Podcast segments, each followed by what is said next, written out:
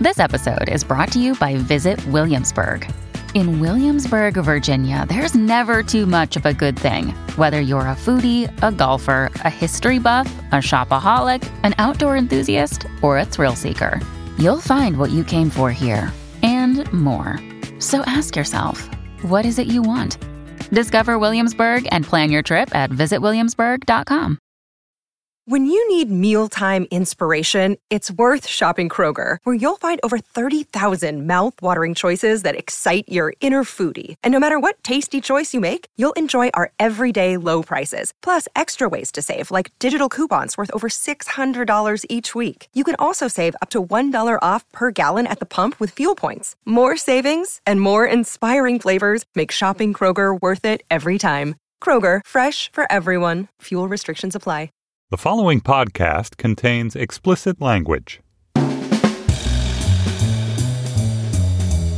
Hello, and welcome to Slate's Audiobook Club for the month of December 2016. I'm Katy Waldman, a staff writer here at Slate, and I'm joined today in the DC studio by Jacob Brogan. Jacob is a DC based writer and editor whom you may know as the host of the podcast Working. Hello. And calling in from New York is Gabriel Roth, a Slate senior editor and the editorial director of Slate Plus. Hi, Katy. Um, so before we get started, I'd like to throw to Gabe, who has some important information for listeners about Slate Plus thank you guys for having me on the show. I'm, I'm super excited to talk about Michael Chabon's Moonglow, which we will be doing in just a minute. But first, I wanted to uh, let everyone know about Slate Plus, which is Slate's membership program. Uh, if you like the work that Slate does, if you enjoy our website and our podcasts, if you found our coverage useful over the election season and you want to help us cover the Trump administration, uh, if you love our cultural coverage uh, or anything else that we do, please consider joining Slate Plus, our membership program. Uh, members help support everything that we do, uh, make our work possible possible. They also get a bunch of exclusive content uh, and lots of other great features. You can find out everything you need to know by going to slate.com slash plus. You can also find out how badly I did on the Slate News Quiz every week. Hmm. Well, that sounds very enticing and tempting. Thank you for thank you for that, Jacob and Gabriel. Um, as Gabe mentioned, our book this month is the latest novel by Pulitzer Prize winning author Michael Chabon. Um, it's Moonglow, part family memoir, part tall tale, part realist fiction. This is the story of a character known only as my grandfather, a kind of Jewish superhero whose life mirrors and intersects with the life of the country from World War II through the present. Tongue loosened by painkillers, this man starts unspooling his memories to our narrator, Mike, during his final 10 days. The stories emerge out of order, ranging from his military service as an engineer in Germany during World War II, to his twilight romance with his neighbor at an old person's community in Florida. The heart of the book, I think, chronicles the grandfather's relationship with his wife, a passionate, secretive, witchy refugee from France who may or may not be what she seems.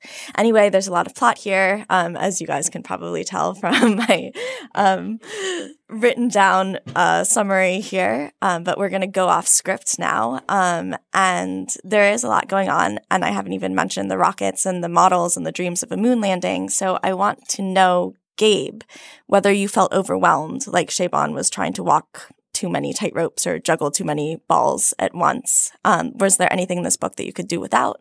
Or conversely, how do you think he made um, all of the various narratives in this winding multi-part book hang together?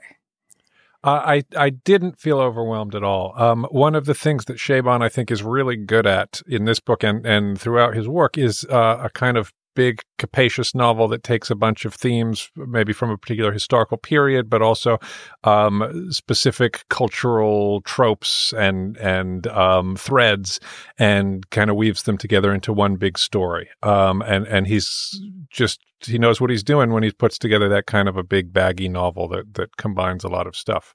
Um, the problem that he has run into in the past for me uh, is a tendency to then wind up weaving all of those threads together too neatly in a way that often feels contrived. I feel like uh, his, his, most famous book, The Adventures of Kavalier and Clay, for which he won the Pulitzer Prize, uh, it's a great, great book. I love that book. Um, there's something at the end where he sort of winds it all up with a magic trick that delivers everybody a happy ending that diminishes the book for me. And something similar, I think, happens in Telegraph Avenue, the the novel that he wrote before Moonglow.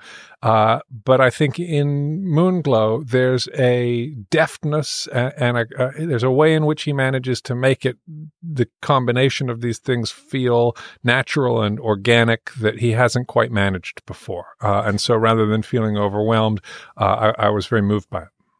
I would say that I, if I can speak to that as well, that while I wasn't uh, overwhelmed by the details that you speak of, I often found myself overwhelmed by the intimate fact of family history, uh, which is for me the weightiest thing here. It's not history that has weight. I mean, we're, we're talking about the Holocaust, we're talking about uh, World War II, we're talking about everything that came after, but it's these little encounters between uh, his grandparents, between Chabon's grandparents, or, or, at least the, the narrator who bears Chabon's name's grandparents, uh, that I found um, the most overwhelming at times. Overwhelming in a good way, or yeah, I, I, mean, I kept reading, uh, but there were the times when I found myself putting the book down for an hour or two, uh, and it is a very readable uh, propulsive novel, despite the discontinuous uh, narrative strands that he weaves together. Uh, the times when I found myself putting it down were the times when I just needed to kind of bathe in that fact of feeling uh, for a little bit uh, and let the those feelings be let them settle. I had a similar experience actually. The one thing that does feel overwhelming, not in a uh, not not in the sense of a, an artistic fault, but in the sense of an, an artistic effect. Uh, for me, it's the character's pain. It's it's just the tremendous pain that these people go through over the course of the painful lives, and uh, yeah, sometimes that was a lot to to read about in a very powerful way it's a book about spaceflight uh, to some extent. We hear a lot about rockets. Uh, there's a wonderful bit early on where where he uh, describes the tangle of wild black curls that had enacted Medusa feats in zero gravity uh, on, in astronaut.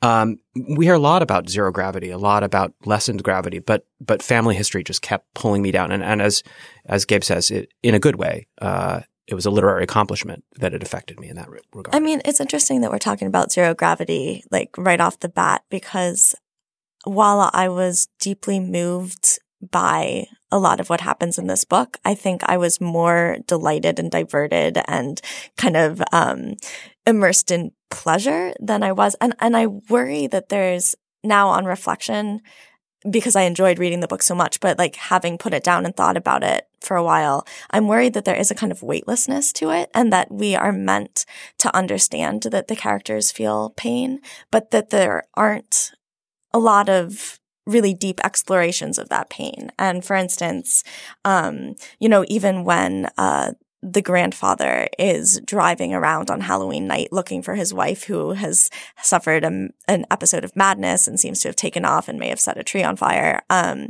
he's looking for her and we don't actually hear what he's thinking or get a sense of his emotions, we know that it must be an upsetting time for him.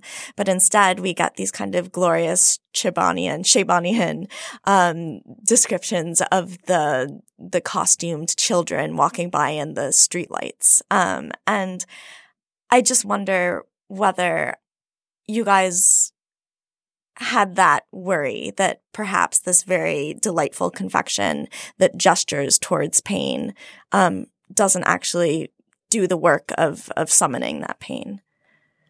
I, I would say, uh, for me at least, this is the the criticism that you describe uh, is something that that applies much better to almost every other book that Chabon has written than to this one. I feel like this is the moment where he has figured out how to get inside of something, and he does it not through the kind of interior monologue that you're talking about, not by telling us, "Oh, this is the the sound of the grandfather's agony as he searches for his wife who's having a breakdown," um, but by a kind of heightened dramatization. In, in the scene that you're talking about, uh, he's looking for his wife. It's Halloween night. He he. It's dark, and all, all he sees under the streetlights are little crowds of children in spooky costumes, and the scene takes on, for me at least, a kind of mounting horror, uh, where because he's he's really worried about her. He doesn't know what she might have done. We know that she's still alive because we the, the book is told in a not entirely chronological way, and so we we've seen her subsequent to this, and we've seen her relatively healthy, although clearly a very disturbed and damaged person. Um,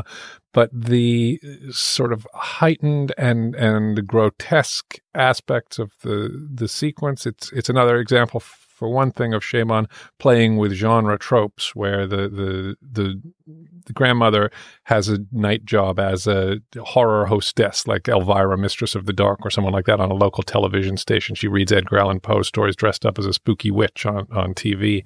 The night um, witch the Night Witch, exactly, and and that genre stuff kind of, as so often in Chabon, kind of leaches out of the genre work and into the substance of the world of the book uh, uh by the contrivance of having a, the sequence be set on Halloween. Um, but no, I found it uh, very frightening and and sort of powerful. So the book is accessing those emotions, even if the character is not sort of describing them in his own internal monologue. And the book is doing that through the quality of I don't know Chabon's art. Does the book have to access emotions?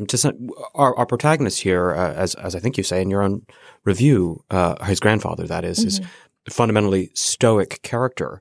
Um, but that stoicism, that invention of a kind of stolid, uh, stable intensity yeah. Uh, on his own origins, on our narrator's origins, uh, it is itself a work of fantasy. You described him as a Jewish superhero yeah. uh, earlier, which is not an unfamiliar concept for for Chabon, but uh, but I, I don't know that the goal here is to is to show his pain to the extent that there is also certainly more definitely a goal here to to show him uh, heroic, yeah. powerful, and yet sometimes somehow helpless all the same.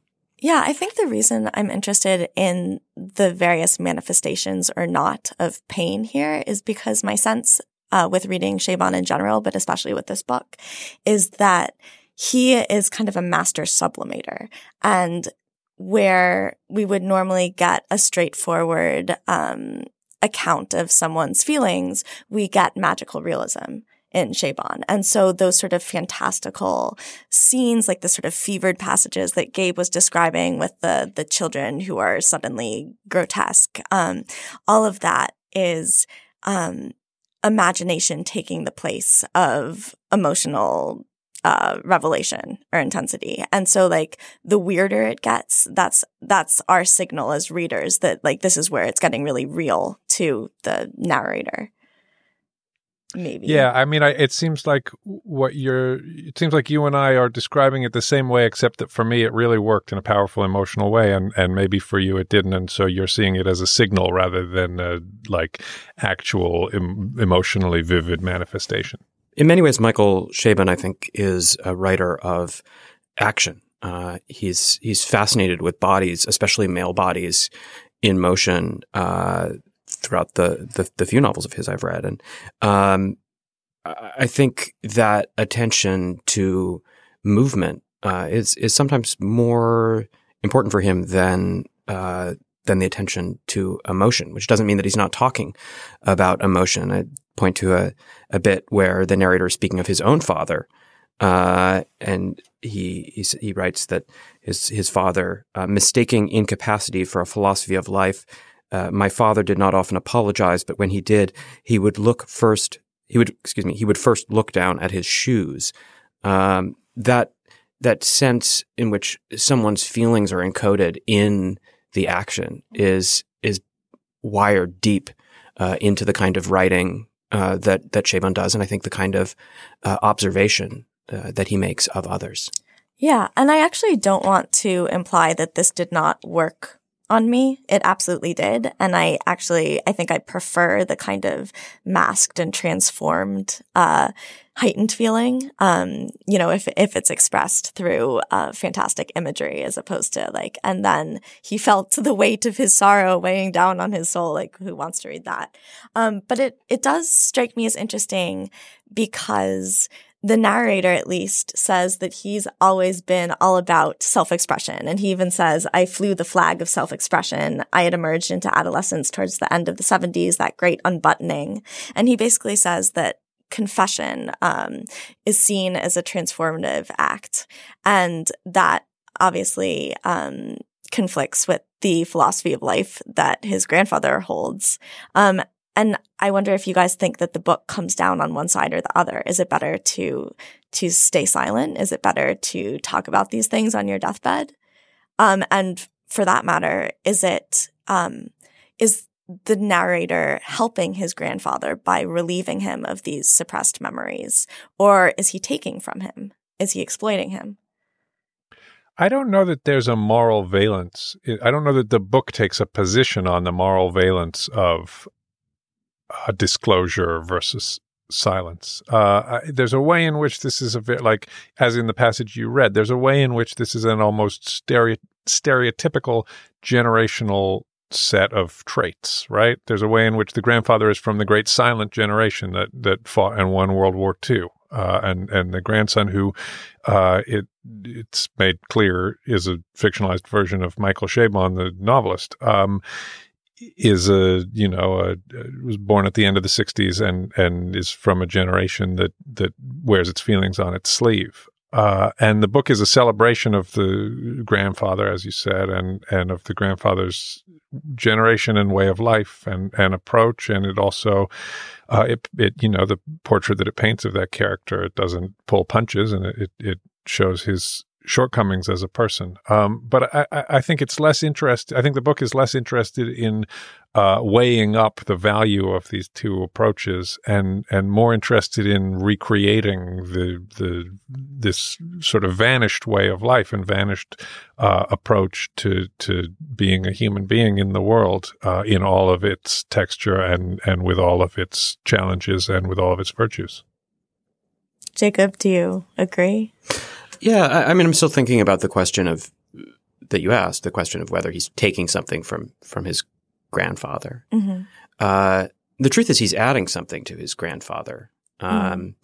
The book is thick uh, with what have to be invented details, even in the context, even if we b- were to believe the basic premise, which is mm-hmm. that in the last 10 days of, of his life, uh, Michael Chabon's grandfather told him a bunch of stories about his past. If yeah. we accept that premise, and if we look at the way that his grandfather talks when he tells those stories, uh, then it is still impossible that his grandfather told him as much as we find here. Mm-hmm. He is adding to his grandfather. He is multiplying his grandfather. He is authoring his own ancestry mm-hmm. at every point. And I, I, would think of that whenever he would describe someone's clothes, you know, the, the particular uh, uh, weave of the Harris tweed on someone's jacket or yeah. something like this. Um, that Chabonian description uh, is maybe an imposition on his grandfather, maybe an amplification of his grandfather, but either way, I don't think it's an appropriation uh, of that legacy, of that past. And I don't think what we're really looking at, even within the context of what the book offers, uh, is something like a confession uh, by his grandfather. I think uh, instead it's an attempt to imagine uh, his own past, to imagine his own history in a way that invents the self, invents the well, author in the right. process. And that, but see, that's the thing. Like this book strikes me as much about Michael Chabon or his surrogate, his narrator surrogate, as it is about his origins because they are framed, like they're not named. Uh, they are framed as my grandfather, my grandmother, and they basically seem to be participating in this Freudian or Oedipal idea, as I wrote in my review, that the, the self can really only be known and revealed by revelations about one's mother and one's father and one's ancestry. And so to me, this book is about Michael Chabon and like the idea, just the idea that his his uh, characters who he holds up for for admiration, it's not like he's he's saying anything.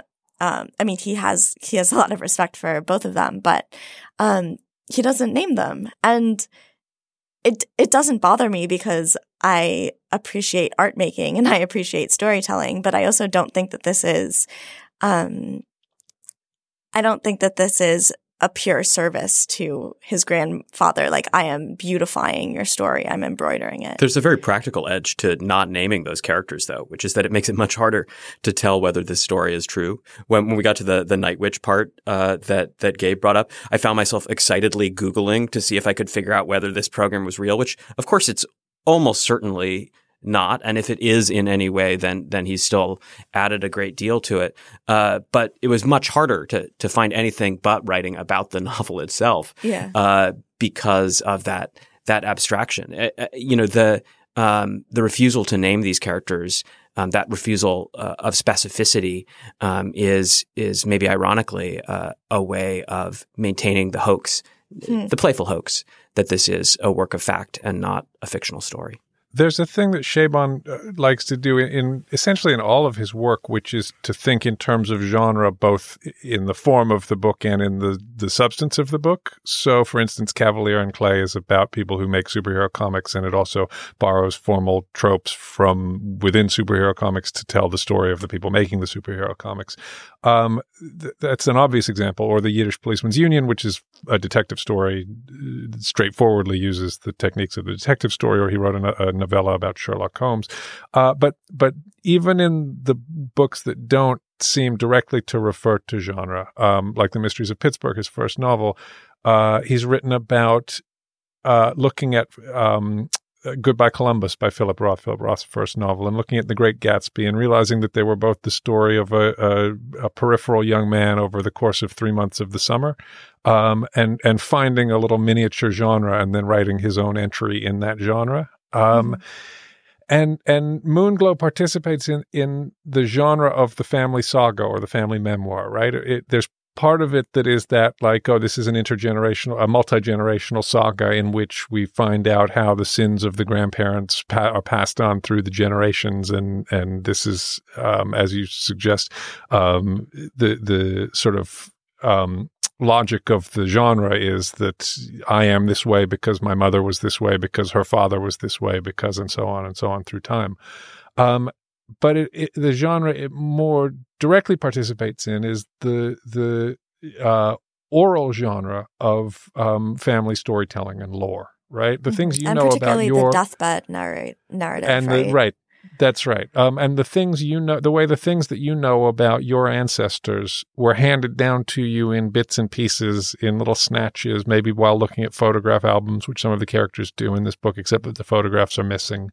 Um, maybe by may, maybe in the course of an anecdote that your mother told you about her childhood, and that's how you learned something about your grandparents. Um, and the the the way in which this book is organized, which is um, chronologically, seems like a mess at first until over the course of the book it begins to cohere in a more uh, conventionally sort of suspenseful and, and novelistic way. Um, but it it mimics that experience of piecing together the stories of your own background um, over the course of your childhood and your adulthood.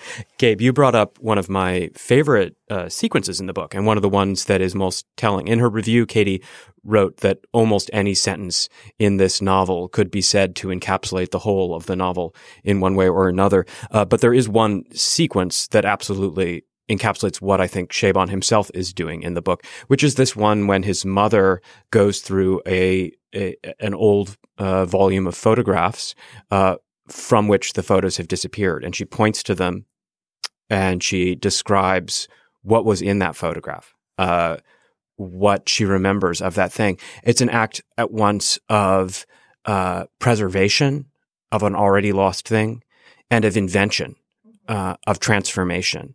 And to the extent that uh, the book is doing something similar, I wonder whether it uh, is is partially about exposing some of the mechanics uh, of family history of a genre, which, as you said, Gabe, uh, is is one in which uh, the the fragment uh, is the primary object of currency, uh, and to the extent that the fragment is always the object of currency, uh, we're always unfolding um, more than we actually have access to, uh, extracting uh, stories that we've never been told, but only could have ever imagined from the ones that we were told.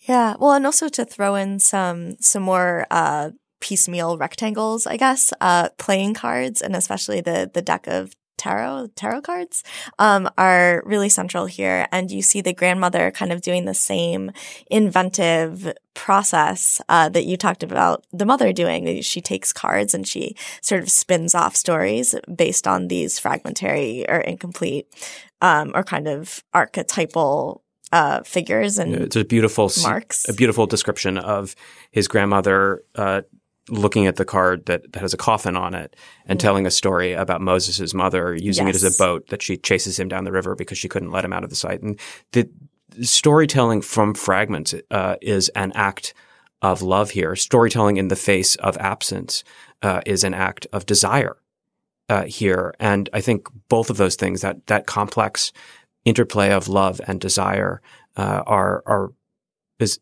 central to what Chabon is doing throughout the book as a whole. Another day is here, and you're ready for it. What to wear? Check. Breakfast, lunch, and dinner? Check. Planning for what's next and how to save for it? That's where Bank of America can help. For your financial to-dos, Bank of America has experts ready to help get you closer to your goals. Get started at one of our local financial centers or 24-7 in our mobile banking app. Find a location near you at bankofamerica.com slash talk to us. What would you like the power to do? Mobile banking requires downloading the app and is only available for select devices. Message and data rates may apply. Bank of America and a member FDIC. You guys were in zero gravity. Gabe, bring us back to bring us back to Earth. Well, we've talked a lot so far about the characters and the relationships between the narrator, Michael, the Michael Chabon character, his mother, her parents, uh, this these close and complicated family relationships.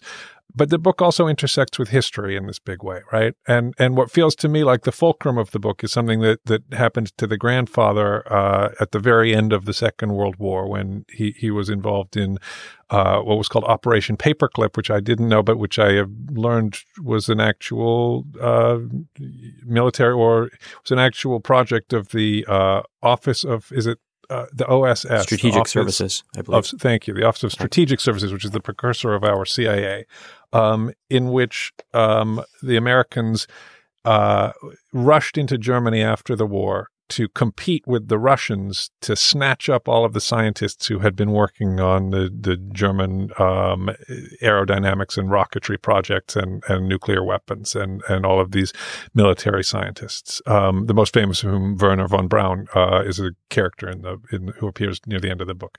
Um, but so the grandfather in this story, uh, in in searching for Wernher von Braun and, and the other German military scientists at the end of the war, stumbles upon the town of Nordhausen and the, the Dora concentration camp, which was where essentially um, the Nazis enslaved thousands and thousands of people to work on rocketry projects, which they were hoping to use against the Allies in the war. Uh, and it it's a portrayal of an aspect of the Holocaust that doesn't get talked about as often as the, the murder of the Jews, for instance. But um, uh, is in its way just as horrific, uh, and and the traumatic impact on the grandfather is very palpable, and it's a very shocking and sort of rupturing moment in the book when these horrible material facts from history kind of uh, intrude on the characters in the book, and, and, the trauma of that discovery for the grandfather winds up. Uh, I don't want to say explaining why he is the way he is, but motivating him for much of of the rest of his life and and and the rest of the action in the book. To the extent that uh, that trauma, as you say, motivates him throughout. Uh, part of what it complicates is the sort of uh, subtler romance of this novel, not not the grandfather's romance with the the grandmother, but rather his own imagined romance yes. with with Wernher von, von Braun, yes. who uh, he is first obsessed with and has all these fantasies about going uh, going to the moon. I think with, and then he discovers what what von Braun has wrought, and uh, is just so horrified that that decades later in prison he tries to black uh, the scientist's name out of uh, a book that he's studying. I think. There's a moment when the, the Apollo landing on the moon is taking place, and it's in a way the culmination of everything that the grandfather has hoped humanity is going to accomplish in his lifetime, and he refuses to watch it because for him it's been contaminated by Nazism and, and violence and murder and torture and death. Um, and and that idea that that even the greatest achievements of humanity are are built on the backs of oppression and inhumanity and fascism um, it, it, it, was really powerful for me. Maybe it's this horrible moment that we're at in our own political history, but um, uh, that felt very uh, palpable and real. Yeah, uh, the purity of his idealism in the first part of the book was one of the defining things about his character for me, and the poisoning of that idealism was very, very sad and affecting. And I thought that he did, Chabon did a really um, beautiful job of showing that just in the particular fantasy, like the particular daydream that um, that the grandfather had before he discovered the town Nordhausen. And um, at first, he, as Jacob mentioned, uh, dreamed about going to the moon with Wernher von Braun and discussing the engineering uh, behind that. And then afterwards, he just wanted to escape with his wife and have a two person settlement on the lunar surface with her mm-hmm. tending her garden and them watching Earth sink, um, sink into night. And it was so sad that, um, that the sort of shining achievements of science uh, were now uh, being revised downward. Like we just we like get me out of here. And yet, I just uh, want to leave the planet. Yeah, and yet he doesn't stop there. Chabon doesn't stop there because by the end of the book, uh, when the grandfather comes across uh, von Braun. Uh, urinating into a ficus, if I recall correctly. Such a Chabon, Chabonian and, and yeah, detail, too. The, the most Chabonian detail. after that, what is it that when when they're when they're talking uh, as as von Braun is later looking at the models that the grandfather constructs these elaborate beautiful models that that that the narrator's grandfather constructs uh, von Braun is is fascinated with uh, this model of a moon colony that uh, that the grandfather has begun at that point only to construct. And it's his fascination with that moon colony that ends up uh, giving the grandfather a, a career a whole life's well, late life's work after the death of his wife in, I think, 1975, uh, where he becomes a sort of model maker for NASA and private collectors. Uh, and, and it's quite profitable for him. So there's some way in which, uh, even he is ultimately complicit in, uh, von Braun's, uh, sins. Uh, it's only because of this, this monstrous, brilliant man that the grandfather, is able to survive and thrive uh, Leighton, his wife, after the death of his wife. With Wernher von Braun and with all the characters, there is kind of this doubleness uh, throughout the book. And I think that we get our first taste of that when uh, the grandfather has his first sexual experience with a hermaphrodite, but it also emerges in the symbolism of the moon, which of course has the dark side. So there's the moon and then the dark side of the moon. And also in the sense that um, the narrator, Mike, is the product of these two uh, strands of ancestry the kind of pragmatic grandfather and the dreamy, romantic grandmother who is also mad. And that, of course, gets to the duality of the moon, too. You know, one is a, as an object of scientific inquiry, and the other is the the age old symbol of lunacy. Yes, although it's it's significant also that the grandfather uh, is not the narrator's grandfather biologically, right? The the narrator is descended from the, the book's hero in, in all kinds of different ways, uh, but not through his DNA because the, the grandfather married the grandmother and adopted the narrator's mother when the mother was a little girl. Um, and and I'm about to uh, reveal something from from near the end of the book. Um, if anyone hasn't finished reading this would be a good moment to skip ahead. Um, but the the narrator's biological grandfather appears to have been an SS man who who raped the grandmother uh, during the war. Um, and so the duality is even more complicated there, right? Because the what what the narrator has in him biologically is very dark indeed.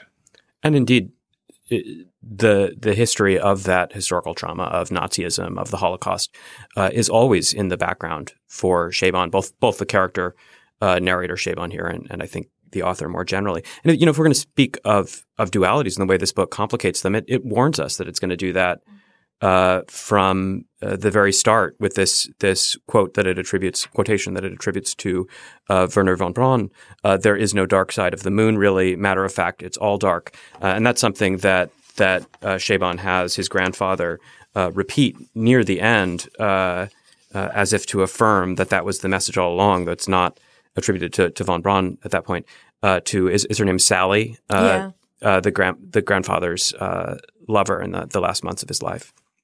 Um, that is to say, uh, if the book is beginning with these kind of binaries, with the dark side of the moon and the light, uh, uh, with with the whimsical and the mad and so on, it ends by complicating all of them. Uh, it, every side uh, contains the trace of the other, uh, and we're always complicit in, among other things. It turns out, the fact of Nazism. Yeah. And also even just saying that it's all dark is a way of saying it's all mysterious. We'll never actually sort these into two uh, piles anyway. Um, the dark, I think, is like everything else, not a fixed uh, quantity in this book. It can be very liberating and and important. We're talking about the darkness of this book a lot, and, and there is a lot of darkness to talk about. Um, but we're maybe scanting the amount of pleasure there is in the book as well. Yes. Katy, did you find this a pleasurable book to read? I was so delighted. Like, I think this is why I'm giving it a hard time with you guys because you, it is so, I mean, when you are in the hands of a novelist this good, it is this kind of uniquely pleasurable experience where like all of your suspense, um, dials are like dialed at the correct place and the tension and the release and the beauty of the language and the, the dramatic irony, like everything is just optimal. Like it makes me feel like he built this machine and everything was just optimized. um, and I mean, his, I wrote a little bit in the review about the different registers, uh, at which he writes perfectly. Like he can do this very lyrical, beautiful, um, work that's kind of feverish. Um, and then he can do, um, very smart realism. He does very funny tech jargon. Um, I don't know, like you guys jump in, but, but how did you feel about the sort of uh, pleasure center uh, targeting aspects of this novel? At almost every point in this book, every time I really just focused in on a sentence, and you can do it on any page in, in, in almost any paragraph, I found some little gem hiding Yes. in a clause, uh, in a choice of a word, a verb alone. Uh, he's really just a marvelous, marvelous writer. And uh, it's impossible for me to not take pleasure in that. Absolutely. I, I have also felt in the past that that kind of virtuosity, which was with him from the very beginning, right? If you've read The Mysteries of Pittsburgh recently, which was his first novel, uh, it, it has that exact same virtuosity. In that book, it felt like a 22 year old guy entranced with the possibilities of language and with his own ability and wanting to sort of show off in this very enjoyable way.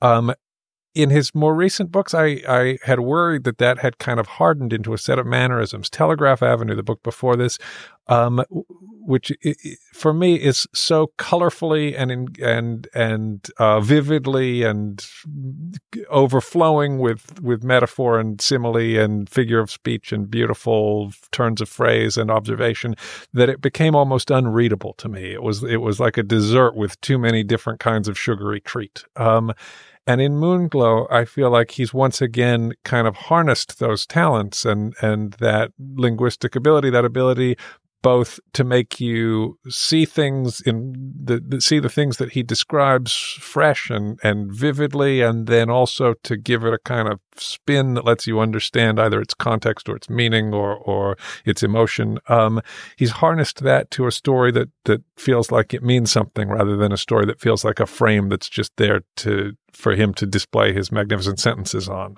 Um, yeah. And, and it's that also very funny, which I feel like is a is a humbler type of virtuosity. Um, when you when you just demonstrate how pitch perfect your dialogue is and how your sort of uncanny description of something just turns very comical, and that I I don't know I, I that doesn't feel as kind of self regarding as other types of of uh, performance in a novel. Yeah. You you've been talking a lot, Gabe, about the the ways that this book reflects or doesn't or builds on uh, or, or transforms um, forces that you've seen in his other novels. I, I wonder what either of you think about the way that it references novels that are not written by uh, Michael Chabon. I mean, or stories work by other writers that not by Michael Chabon. Uh, in particular, it seems like Gravity's Rainbow, uh, the Thomas Pynchon uh, book uh, that he talks about at several points, uh, looms heavily here. Uh, not least of all because it's also a story about uh, World War II and, and people hunting down rockets and and such. Hands up if you have not read Gravity's Rainbow. I am now raising my hand. Yeah, I am also raising my hand. You know what? So I, I have to confess, I also could never make it past the first 200 pages of Gravity's Rainbow. And uh, there's a bit here where he's talking about Gravity's Rainbow, and he he imagines his grandfather uh, not having read Gravity's Rainbow. And at no point in the book did I identify uh, with his grandfather more than in that moment. But it does, I will say, uh, uh, also talk about Salinger, who I imagine uh, we have all read, uh, if not more recently, then at least more fully. Yeah, a much more accessible uh, reference than Pynchon is um, the story for Esme with Love and Squalor um, is the one that comes up several times here. That's interesting. The reason that I'm really trying to get at this, though, uh, is, is not for the specific details that, that he seems to borrow from these stories and, and incorporate into his own, much as he says that he has borrowed from throughout his career and incorporated his grandmother's stories into his own, um, but rather because both of those those authors whom he mentions uh, and dwells on are uh, famous recluses. Uh, both uh, Pynchon and Salinger uh, fascinate in part because of the ways that they have stood out of public view. And here we have a book about a narrator and an author um, exposing and overexposing himself um, by by contrast. Um, what do you make of that? What do you make of this this desire to tell uh, and overtell uh, family history uh, and personal history. That's a great observation. And Pynchon in, and Salinger in that formulation are are akin to the grandfather in the book, right? They're the ones who say only what they want to say and and are very comfortable with a lot of silence around the things that they say. Uh, and and Chabon, the maybe the real Chabon, but certainly the Chabon who exists as the narrator of this book, uh, is the the garrulous one who wants to put everything down and get it all on the page and tell you everything and and not keep anything back. Um, and and so it's interesting that he he he uses those two writers as a as a kind of counterweight. Well, as if they're his literary grandfathers, um, because of course this entire book is about blending uh, Chabon the writer and Chabon the man, and so he's talking about his his forebears uh, genetically, or I guess the, through family ties, but also his literary forebears. And just this is somewhat related, um, not quite on the same theme, but I think that if we're looking for um, an analog to early Chabon, like the the virtuoso who hasn't quite figured out how to harness his skills, um, I would point you guys towards Nathan Hill, uh, the author of The Nix, who seems very similar to Chabon in his humor and his beautiful sentences and his range and his ambition to write big, sprawling uh, novels that are loosely centered on family. Um, and I think The Nix is actually uh, like a great data point of what this book might have been if uh, if Chabon were, you know, 25 years younger. That sounds right up my alley. Um, and you have made me want to go out and get a copy of the Nix. I believe that it is Sweet. on Katy's 10 best books of the year. It is. I, I thought you were going to say it's on my desk, which it is, but that doesn't help you, Gabe, because you're in New York. Anyway, proceed. Well, so I know that we're running short on time, uh, but you know, I've been talking about this sort of overexposure uh, of family history, but we are also talking about the ways that that uh, you know his his literary grandfathers are are sort of the silent ones, the ones that only say as much uh, as they want to, uh, and, and, much as his his own grandfather is. And there's one set of details here that comes up over and over again, which cannot possibly have been things that his grandfather said to him in the final ten days of his life, which is that there is a lot of talk about his grandparents doing it yeah. in this book. A lot of pretty explicit sexual detail. What did you what did you two make of of all of that of of all of this I assume necessarily invented detail, uh, detail imposed on them, much as we might impose a story, a, a backstory on on Pynchon or Salinger uh, that that his grandfather can't possibly have told him. I mean, to me, that was just uh, the authors, the ringmaster of this grand sweeping show that needs to have its dollop of sex and its dollop of meaning and its war story like component. I don't know. It, it didn't it didn't bother me though. I think the closer Oh, it didn't bother me. Oh, just to oh, be clear. One thing actually that um did I don't know, make me raise my eyebrows were the multiple descriptions of women's chests, like various formidable busts and impressive busts. And I mean, I, I felt like the grandfather couldn't meet a new female character without making some sort of uh, evaluation of the quality of bust. it, it is a very bust ebook. Yeah. I wonder if that's generational, right? I wonder if the grandfather's generation was one that had fixated on that part of the anatomy as a as a you know as a turn on. Um, I was struck by the fact that this is the third Chabon novel to feature a sequence of anal sex. Uh, there's there are there is anal sex in Mysteries of Pittsburgh, and there's uh, anal sex in Telegraph Avenue, and then at the end of this one, um, Sally Siegel, the grandfather's girlfriend, who he meets late in his life, um, refers to uh, them having um, performed uh, anal sex the night before. So um, That is a that's very one for all you Chabon compelling data completists point. out there. Deep cut. yeah. Ugh. Ugh. Um, Uh. I would say uh, to, to go back to what you were saying a minute ago, though, Katy. Um, I I would uh, and to respond to Jacob's question, I would characterize it the same way, but maybe with a slightly less cynical cast, which is that this isn't like, oh well, it's a this is a carnival, and a carnival has to include sex and a war story and and all of these elements.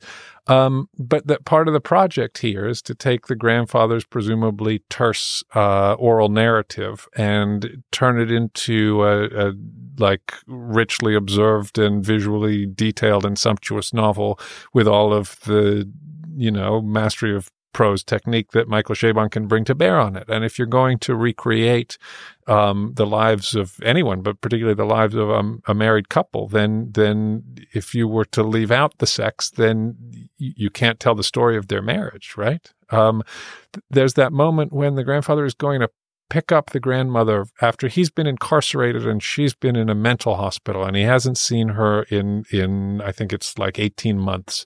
Um, and he's driving to see her, and he's bringing the daughter as well. So the Chabon, the Chabon character's mother, the grandparent's daughter, um, is sitting next to him in the car. And yet he's about to see his wife for the first time in 18 months, and he can't stop thinking about having sex with her. It's like all that's on his mind. Even though he's going to pick her up from a mental hospital, and when he arrives, it's not a sexy scene. It's not the romantic uh, reunion that he imagines. Um, but but those you know the the lust element of a marriage is part of what you have to capture if you're going to do what he's trying to do in this book. Yeah. To me, the the effect of of all that sex, uh, of all of that uh, physicality, of all of that that lust that he captures is is really to convey, to invent, um, to imagine a kind of intimacy that he only ever glimpsed in pieces, in parts, a part of his family story that he could only ever feel in fragments. Uh, he lets us feel uh, with that much more intensity uh, and that much more care. That's lovely. I think we're probably at the point where we should start wrapping up. So, um, you guys, I'd like to sort of go around and just hear whether you would recommend this book to our readers. Uh, Jacob? I would absolutely recommend this book to our readers. I just finished it this afternoon and I've been recommending it to people all week since you asked me to read it. And I'm so glad that I did. And I'm so glad that you did. Excellent. What about you, Gabe? I, I would definitely recommend it to anyone. Um, I I love Chabon and, and I've read most of his work as as I've probably made clear. And um, I, last night I was telling my wife I think this might be his best novel. Yeah, um, I'm with you. I highly, highly recommend this book. It's on my list of top 10 books for the year. We didn't even talk about the hero cat, uh, Raymond. Um, he has this third act, um, sort of surprise thing that happens, and I don't want to get too into it. Um, but it was like the most joyous reading experience I've had in a really long time, uh, when he, when he, uh, reveals his secret power. Anyway, um, thank you so much for joining me, you guys. This was great. Thanks. Thanks for having me. Thanks for having us. The homepage for the Slate Book Review is slate.com slash books. You'll find the show pages for this and every episode of the Audiobook Club at slate.com slash ABC. Visit our Facebook page where you can leave a comment on this episode. That address is facebook.com slash slateabc. Please subscribe to our podcast on iTunes, which helps other people discover the show. Search for Slate Audiobook Club in the iTunes Store and don't forget to leave a comment while you're there. Slate's Audiobook Club is part of the Panoply Network. Find out more about all of our great podcasts at panoply.fm. Our producer is Benjamin Frisch. And thanks for the assist, Dan Bloom. Slate's executive producer is Steve Lickteig. Andy Bowers is our chief content officer. For Gabriel Roth and Jacob Brogan, I'm Katy Waldman. Thanks for listening thank you